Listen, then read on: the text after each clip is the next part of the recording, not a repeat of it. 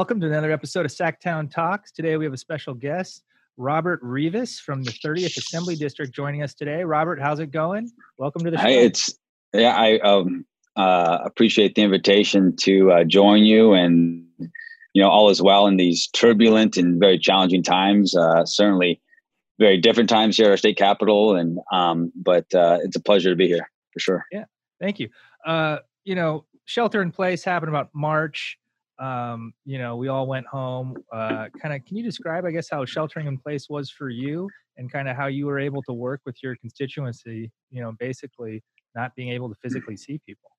Right. Well, it was um, extremely challenging to say the least. You know, so I represent, uh, uh, you know, a beautiful district, a very large district geographically. Um, so, uh, you know, I'm proud to say that I can, um, you know, I'm proud that I can say that I grew up uh, in the district I represent. So I grew up in San Benito County, um, and uh, it's a it's a, a, district that includes parts of four counties, and so uh, uh it is uh, extremely large. There's about a dozen cities within the district, and so you know um, when I'm here in Sacramento. Uh, it's great. I get a park in the basement. I could walk to most of my meetings or have my meetings in in my office here at the state capitol but when I'm at home, I uh, I log tr- you know a tremendous amount of miles because I'm driving from one county to the other, from one city to the other, and so um, not having the opportunity, you know, in the shelter when when when we sheltered in place, not having the opportunity to be out in the community to visit, uh, you know, various stakeholders, um, you know, leaders throughout out uh, the district and you know all these different cities counties um, and uh, our communities was very difficult you know because i represent a district where you know the issues are different for these different uh, you know uh, counties and these different cities. Uh, and so certainly having to operate everything through our technology through you know zoom through conference calls um, was incredibly challenging, you know, and certainly took up a uh, you know a lot more time than than than um, you know people probably realize, and so it was um, an incredibly stressful time trying to address a lot of the concerns, trying to you know uh, answer questions, trying to get information from the administration um, here um, in you know in Sacramento, working constantly with my colleagues in the legislature, with the leadership, uh, you know, within the assembly um, being on, you know, we we we had uh, two uh, standing conference calls that would last two, three, sometimes four hours, and so it was a very challenging time, you know, and being being uh, you know at home. Uh, very lucky that my wife uh, has always, you know, the last few years has has worked from home. Um, spending time uh, more time with my family was, you know, different. But certainly was a good thing because I'm always on the road and and um, but but certainly my mother who takes care of my grandmother who's close to 90 uh, who lives less than a mile from oh, um, oh, wow. where we live in Hollister, you know, I, I, I didn't see them for nearly two months because we certainly didn't want to put them at risk, and certainly my grandmother at risk, being in the the uh, you know at risk population to uh, you know should she have contracted COVID. Um, but uh, you know, so yeah, it was a very um, challenging time, uh, very difficult, but still still utilizing our technology, uh, doing virtual calls uh, regularly with you know uh, our different cities, our different stakeholders, and so it looks like this is going to be the new normal for quite some time. And um, but it's something that we've adjusted to. Just uh, this afternoon or at lunchtime, I joined a couple of my colleagues, Dr. Joaquin Arambula and Senator Anna Caballero. We had a virtual town hall around uh, the you know the challenges and the changes coming to uh, EDD as we have a record number of, of uh, unemployment filings, and so um, you know it's uh, you know it uh, this is the new normal, but we'll get through this and look forward to uh, you know those days when there are you know our, our, halls here in the Capitol are, are, are are crammed and we have the opportunity to get back home and and jump on the road and go from city to city to all these different the communities because you know my job is to be out and to listen and to uh, work with uh, all stakeholders within the district I represent, which is something I enjoy doing. Yeah, recently we had a member, Cecilia Aguiar-Curry, on, and she kind of talked about in the rural areas of her county, there's not broadband access, and kind of seeing how your right. county is probably even more rural than hers. Mm-hmm. Um, kind of using this new technology, digital medium, um, you know, is, is as effective where you are, and you know, is access has been a problem, I guess, for your constituents right. in, in reaching out to you? during this. Period. Right, and right, and so I appreciate Cecilia and her leadership. You know, she's um, a great colleague. She's a you know a great friend, but her leadership that she's brought around the conversation of broadband access, especially in rural areas. We we actually carried a bill around uh, establishing uh, expanding um, access to broadband in rural areas by focusing it on at, at our uh, most remote fairgrounds in the state. But if anything, you know what you know in, in my first term in the legislature, what I've you know learned to to to understand certainly this is uh, a state that's very difficult to govern because we're so large, we're so different, and um, there's no shortage of a crisis in California. And, and, and so how uh, these crises, whether it's a housing crisis or utility crisis, now a public health crisis, you know, it impacts every region of the state very differently. And so, if it's anything that this public health crisis we're uh, under now, uh, it has really exacerbated some of these greater challenges. You know, I, I, you know, certainly, you know, coming from a region where I have lived my entire life, I've seen a lot of change. Um, it's considered a suburban, rural area. Um, but this public health crisis certainly has exacerbated this issue of distance learning because of the connectivity lack thereof you know of access for our rural parts and and and and that that has you know uh, that is developing an equity issue amongst education and, and how students you know aren't you know on a level playing field when it comes to getting the information and and, and, and utilizing the technology to get that information uh, to establish a level playing field. And so how that's going to impact you know educational outcomes for this year and beyond uh, is um, you know is a uh, huge concern. Uh, but certainly, you know, um, if it's you know anything, I, every day I walk into this building, certainly it's a, you know, um, uh, always felt a bit like uh, like it's a very surreal experience, and never ever anticipated to to have the opportunity to represent my home in the state legislature. But I'm always reminded of where I came from, and so being that voice for a, a, a state, you know, a part of the state that lacks essential services, um, that uh, certainly um, you know needs to be part of the conversation, the larger conversation on how we address housing in in this state, how we address broadband access here in the state. If anything, you know, if there's a silver lining to our current public housing crisis, it's the fact that we still have a long way to go to ensure that all people in California have the essential services, have the infrastructure, and have the resources um, to um, you know uh, you know that are offered in in in in in uh, uh, you know in, in other parts of uh, our state. We you know we certainly have to do a better job here uh, in California to uh, you know to ensure that our constituencies in all districts have these resources. You know, one thing that you know was clear to a lot of us when the shelter in place first started, we all rushed to the grocery store and you know the shortages in food and kind of in your district is where a lot of the food of the world is, is grown can you That's kind of, right. I guess talk about how you know the farming was impacted by by the COVID crisis, and um, you know are, are things beginning to normalize there? Um, mm-hmm. Are you know are, are is food still being wasted? Um, right. And you know I guess you know what's being done for for farm workers. Um, right. And right. And so I appreciate the question, and it's it's you know uh, it's a complex one. Uh, and it's a complex one because certainly, you know, coming from a region where, you know, the lifeblood of our economy is an agricultural one, where we're very dependent on a productive uh, and viable agricultural industry. You know, and I myself, you know, I've talked often in my first year in the legislature about where I came from. Uh, you know, um, and as I just mentioned, it's been a very surreal experience. Uh, if you would have asked me as a child that that you know um, you know, someday you, you know, I'd serve in the legislature, I wouldn't have thought it possible because I grew up in overcrowded housing. I grew up in attractive migrant farm worker housing. I was raised by a family of, of, uh, you know, um, farm working immigrants. Uh, I was raised by my mom, who's a single parent, by my grandparents. And uh, on top of that, I had a terrible speech impediment. It's uh, um, a, uh, a disability I've had my entire life. And so having to overcome that. And so um, you know, I, you know, being a public servant was never ever part of my plan. Um, but you know, certainly in this region that is so dependent on on, on agriculture, that is, you know, I've I, have i have known at an early age, um, you know, as long as I can remember, my, my, grandfather stepping out of, you know, our farm worker housing unit every single morning, and he would walk out uh, into the fields where he would work every day. He was a field worker for over 50 years, and so his work to my family was essential because he, I, you know, here in my office, I have his paycheck hanging on my wall. Uh, in the late 80s, that paycheck shows that he was making, he was earning six dollars and 33 cents an hour, and on that wage, he supported our entire family. So his work was essential to our family, but also understanding that he was part of that incredibly important food network uh, that uh, provided food security to uh, not only our family but to our state and to our country.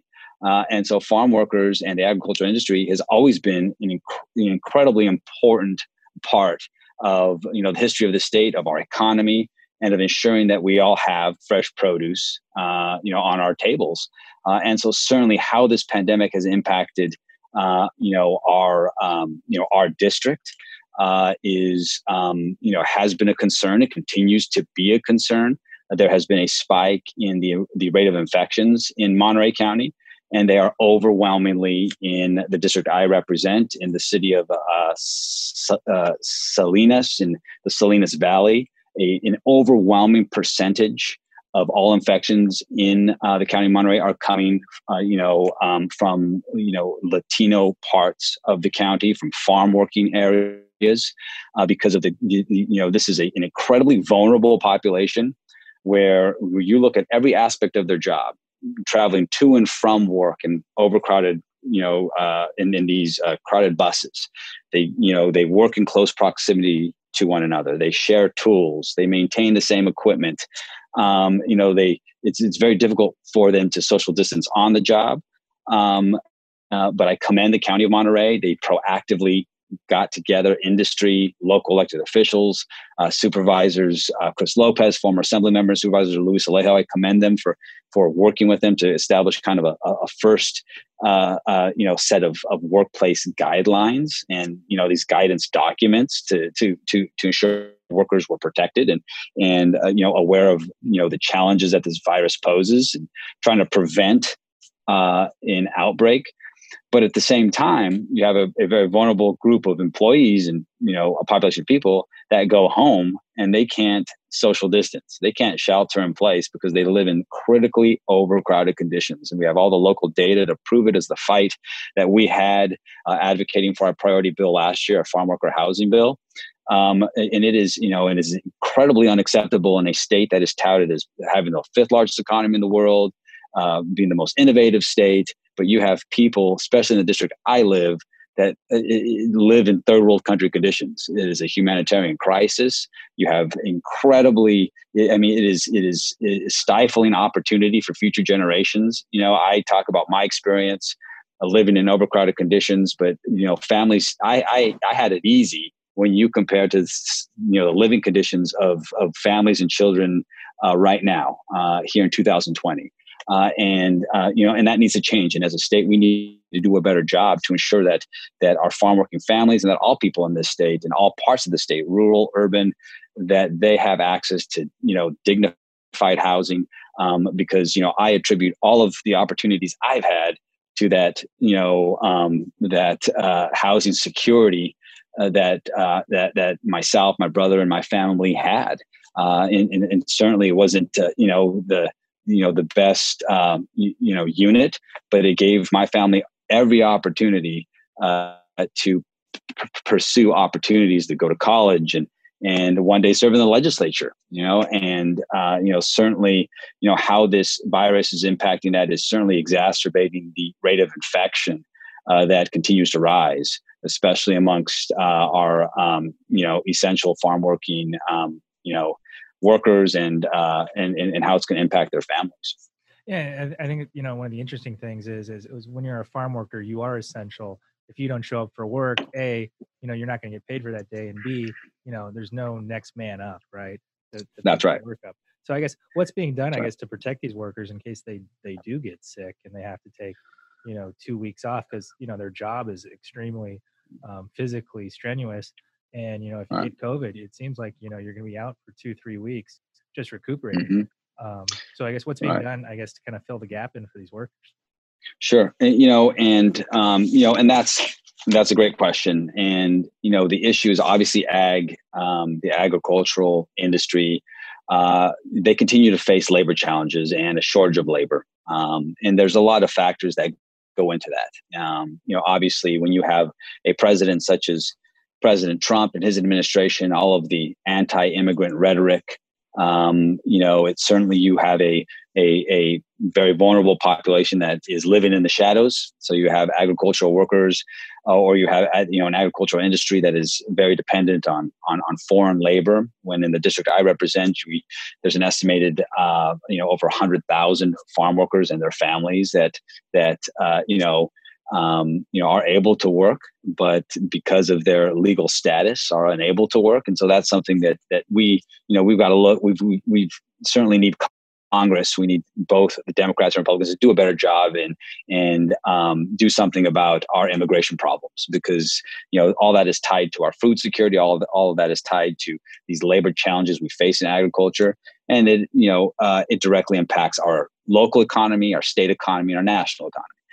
Um, but you know, you know, more to your question, um, you know, I commend the county of Monterey in doing everything they can to provide guidance uh, and to provide this very proactive document uh, to ensure that you know all agricultural employers within the county uh, were um, protecting employees um, and you know how they were doing their job.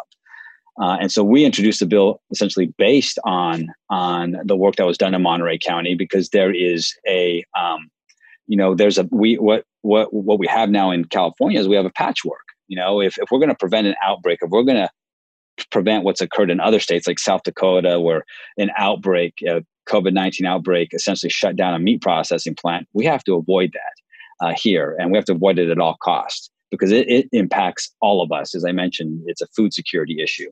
Uh, and so certainly what we're trying to do is is is um, you know try to create an educational um, you know component where we're educating workers uh, in you know in English and in Spanish because there's there is a language barrier uh, you know issue or you know a lot of our farm workers speaking Spanish uh, or, or only Spanish, but educating uh, them on you know uh, workplace protections when it comes to safety, PPE, um, but then also working with Cal OSHA, working with the administration, working with the industry to create a a, a standard, um, you know, a set of standards that will apply to you know the entire state, to all workers, and to the entire industry. Because we shouldn't have a patchwork county by county where some counties and and and you know some uh, you know, uh, industry members are doing a very proactive, very good job, and in others it's non-existent. And, and, so certainly, you know, working with them, and you know, eventually our, our bill just got out of the assembly. Certainly needs more work, but I look forward to working with the industry to ensure that we have a workable bill. Because at the end of the day, it's about ensuring that you know our agricultural industry remains viable, productive, and that workers um, remain healthy, that they're able to to report to the job uh, and continue reporting to the job because of the you know labor challenges that uh, we face. And as you mentioned, finding a replacement for an ill worker is is incredibly challenging. You know, and and and you know, and so then obviously deciphering through all the governor's executive orders and de- deciphering all of the the um, relief packages passed at the federal level uh, when it comes to you know providing these benefits for essential workers, whether it be sick leave. You know, that's something that we continue to monitor, that, that we continue to work with our constituents to, to ensure that they have all the information, they have all the resources that they need uh, to take all those precautions and certainly take the time they need to get healthy should they, you know, become infected. You know, I, I think one thing that was really interesting that you just shared is, is how you grew up and how your brother grew up and kind of you guys are, I guess, are, are living the American dream. You're, you're first generation um, you know, immigrant family. Uh, you've come here, you've succeeded, you've gone to school, um, and and now you know we've had this big discussion lately of, of ACA five, affirmative mm-hmm. action, um, kind of undoing Prop 209. Um, kind of you and your brother, um, you know, were able to go to school, I believe, after Prop 209. So you didn't benefit right, right, right. from any of these things. But kind of, no. can you can you explain how something like ACA five would be beneficial for, I guess, you know people who were in your situation kind of kind of looking to go to school and and you know you know live their dream like like you've done Sure. You know, and I think that's a great, you know, that's a great question. And, you know, I did not, you know, I went to school after Prop 209 and, and, um, you know, but I, you know, I talk about my experience often, you know, about my life experience, about, you know, um, you know, how I certainly feel extremely fortunate and lucky. I feel like I, um, my, my, my family in particular, that, uh, that we, you know, I'm a direct product of, of this thing called the California Dream. You know, my my grandfather, uh, who who raised uh, my brother and I, um, he uh, not a day would go by where he would remind us, uh, you know, the importance of hard work. How he would labor in the fields, provide for our family, so we didn't have to. Uh, you know how how uh, he would he would always emphasize the importance of creating opportunities for ourselves. No one was going to create them for us but that was going to be evident through how hard uh, we worked. Uh, and so certainly, um, you know, his, his his advice and encouragement was always an incredibly positive example for myself and for my brother. And so, um, you know, when I uh, you know look back at you know um, growing up in poverty, growing up in farm worker housing, as I mentioned, I didn't know I was poor. I didn't know I I, I was raised by a loving family and uh, it's because of his sacrifice where I've had these opportunities. But when I look now, as I've mentioned, you know, I, it was tough back in the 1980s being supported by my grandfather's six dollars and uh, uh, 33 cents an hour that, that, that here in the late 80s. It was tough back then, but families today face much more difficult circumstances and conditions. And we are in the midst of a historic housing crisis. Uh, and in, in the district I represent, in my backyard in San Benito County, in the Salinas Valley, you have families living, uh, I mean, they are subletting garages, sheds, rooms. You have four or five families to a single family home. You have three or four families sharing a one bedroom apartment. Uh, and you know, in in in the rural parts of of um, the Salinas Valley, you have schools where their homeless their, their student homelessness rate is incredible. One in five students uh, you know uh, are classified as homeless. There's a an elementary school in the city of salinas sherwood elementary school where it was their their homeless rate amongst their entire student population was near 40% it was like 37% um, and it's incredibly you know unacceptable and so when you talk about opportunities and how how can we expect students uh, that have these, you know, incredible circumstances, unfortunate circumstances outside of the classroom uh, that they have to go home with. They are homeless. They live with complete strangers. Uh, how is that going to impact their performance in school? And typically, uh, they don't perform very well in school because they have all of these distractions. And I know that because I saw it firsthand. Prior to my time in the state assembly, I was a county supervisor, but I also had know, two other jobs. I, I worked as a an adjunct professor at junior college, and I was a what was called a student support manager at one of the largest high schools in California, uh, San Benito High School. It was a comprehensive high school, and so I was uh, essentially a dean of discipline. And so I had to work. I was also in charge of truancy, and so I had to work with these at-risk students uh, and students that wouldn't have breakfast, students where they came from farm working families and their parents would leave at four in the morning and they were just completely absent from their uh, lives. And so these were students that, you know, were not focused. And so it was impossible to expect them to go to the classroom to succeed if they had so many challenges outside the classroom. And so that's why I think this larger issue of mental health and providing adequate services to students within the school setting, but also ensuring that, uh, you know, we have a support system for them outside of the school setting is incredibly important.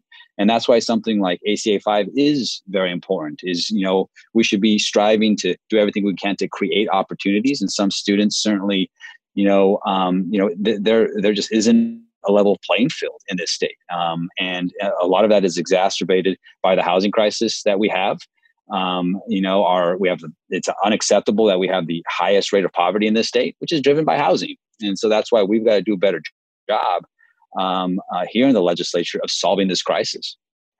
Um, you know, you guys just, I guess, passed a, a, version of your budget, sent it to the governor. Um, you know, it, it's obviously very different than earlier in this year when you know there was a surplus in funding. Um, I guess how has the, the budget priority changed? I guess for your district, and kind of how's the budget changing um, for your district in the sense of you know addressing some of these issues you've brought up and kind of you know right. you were just talking you know a lot of people are wearing these masks and invest don't cut mm-hmm. um, i guess what were you able to salvage for your district um, to ensure you know some of these things you're talking about are addressed right. Well you know certainly uh, you know this pandemic has uh, you know upended uh, life in california and, and, and, certainly in our country. Is this is something that has impacted each and every one of us. Um, you know every constituent in our district and every resident of California has been impacted by this crisis.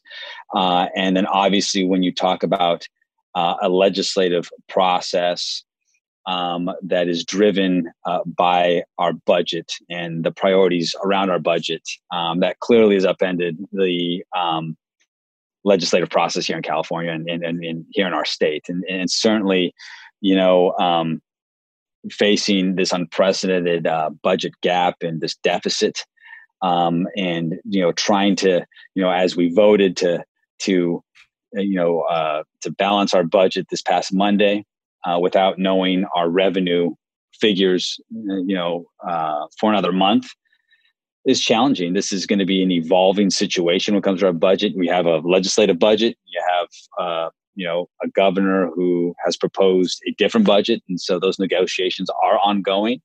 Uh, but certainly, it's it, it is you know our budget situation. This pandemic is certainly changing the priorities that we started with. You know, um, we had uh, you know uh, we assessed our bill package, uh, all the bills that we had introduced um, this year, and we you know tried to amend them and, and recalibrate the intent of our bills to address how this crisis was impacting our district um, and you know how we can boost recovery uh, for not only our district but for the entire state. And working with my colleagues and and so the last few months since we uh, reconvened i've been incredibly busy i had anticipated to only have maybe two three bills and i ended up having i think eight and um, you know worked with stakeholders worked with some state agencies um, because they believed in the policy and they you know they believed in the bills we'd introduced. So we did everything we could to reduce cost, um, and we'll continue to work with stakeholders to one reduce costs, but but ensure that the policy is targeted toward addressing um, some aspect of this crisis that uh, we're facing. You know, we had introduced a number of bills around, um, you know, um, you know, equalizing access to resources in the rural parts of this state you know, we had a telehealth bill, which we still have a telehealth bill. We have an e-filing rural access to justice bill. Um, we uh, introduced this um, uh, agricultural workplace and health and safety act. You know, uh, around the conversation we just had. Uh, you know, modeled after what the county of Monterey did uh, around workplace guidelines, and there is there's an there's an educational component to it, and and other district priorities that that that we continue to push and continue to move forward with. Uh, but certainly, you know, the success of our legislation is going to be driven by the budget. You know, um, once we get those revenue figures in July, uh, understanding the expectations, um, you know, and trying to, um, you know, live within the expectations of, uh, you know, the fiscal realities we face uh, is challenging, but certainly is very necessary because you know uh, we have to do everything we can to preserve vital services for our constituents. Um, and I think the biggest issue with you know the proposed budget from the governor was trying to balance a budget on education. Uh, the impacts uh, to our schools uh, would be significant. Um, you know, trying to make significant or it it, uh, it um, it proposed massive cuts to our uh, really fragile social safety uh, network here uh, in uh, California, our, our healthcare system. And so, you know, you have a legislative budget that attempts to backfill a lot of those proposed cuts. Um, but knowing that the situation is is is um, you know an evolving one, we look forward to doing you know working with the governor, working with my colleagues in the legislature to do everything we can to preserve those essential services, those essential programs that our constituents rely on. Um, uh, and then also in relation to the budget, you know, the one request we made, uh, which was a very important one around this issue of housing and critical uh, overcrowded problems, uh, you know, especially within the Latino community, farm working uh, uh, communities, is we had proposed to the administration an expansion of his efforts around Project Roomkey to rapidly rehouse the, the, the, the homeless population. Right.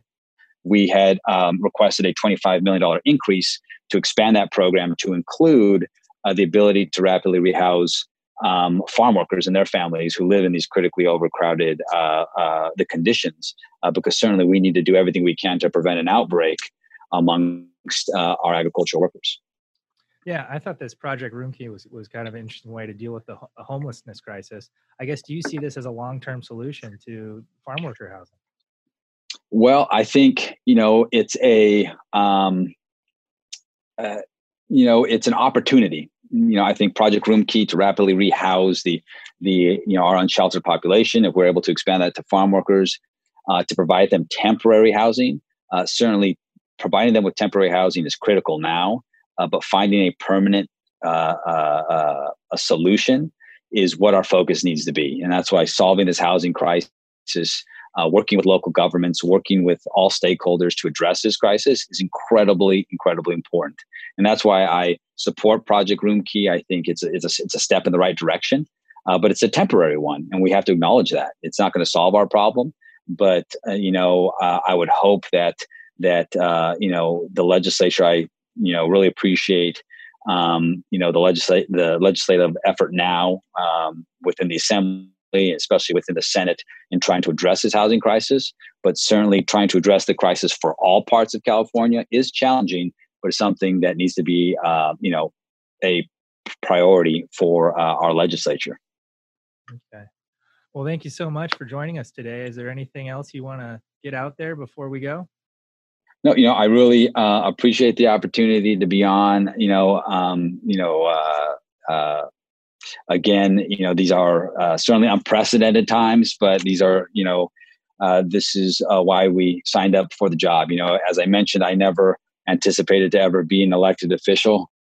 Um, you know, because of where I came from, you know, the challenges I had around um, a, uh, a, debil- uh, a debilitating speech impediment. Uh, but, you know, certainly, um, you know, I've always had an interest in, in, in, uh, in giving back and serving my community.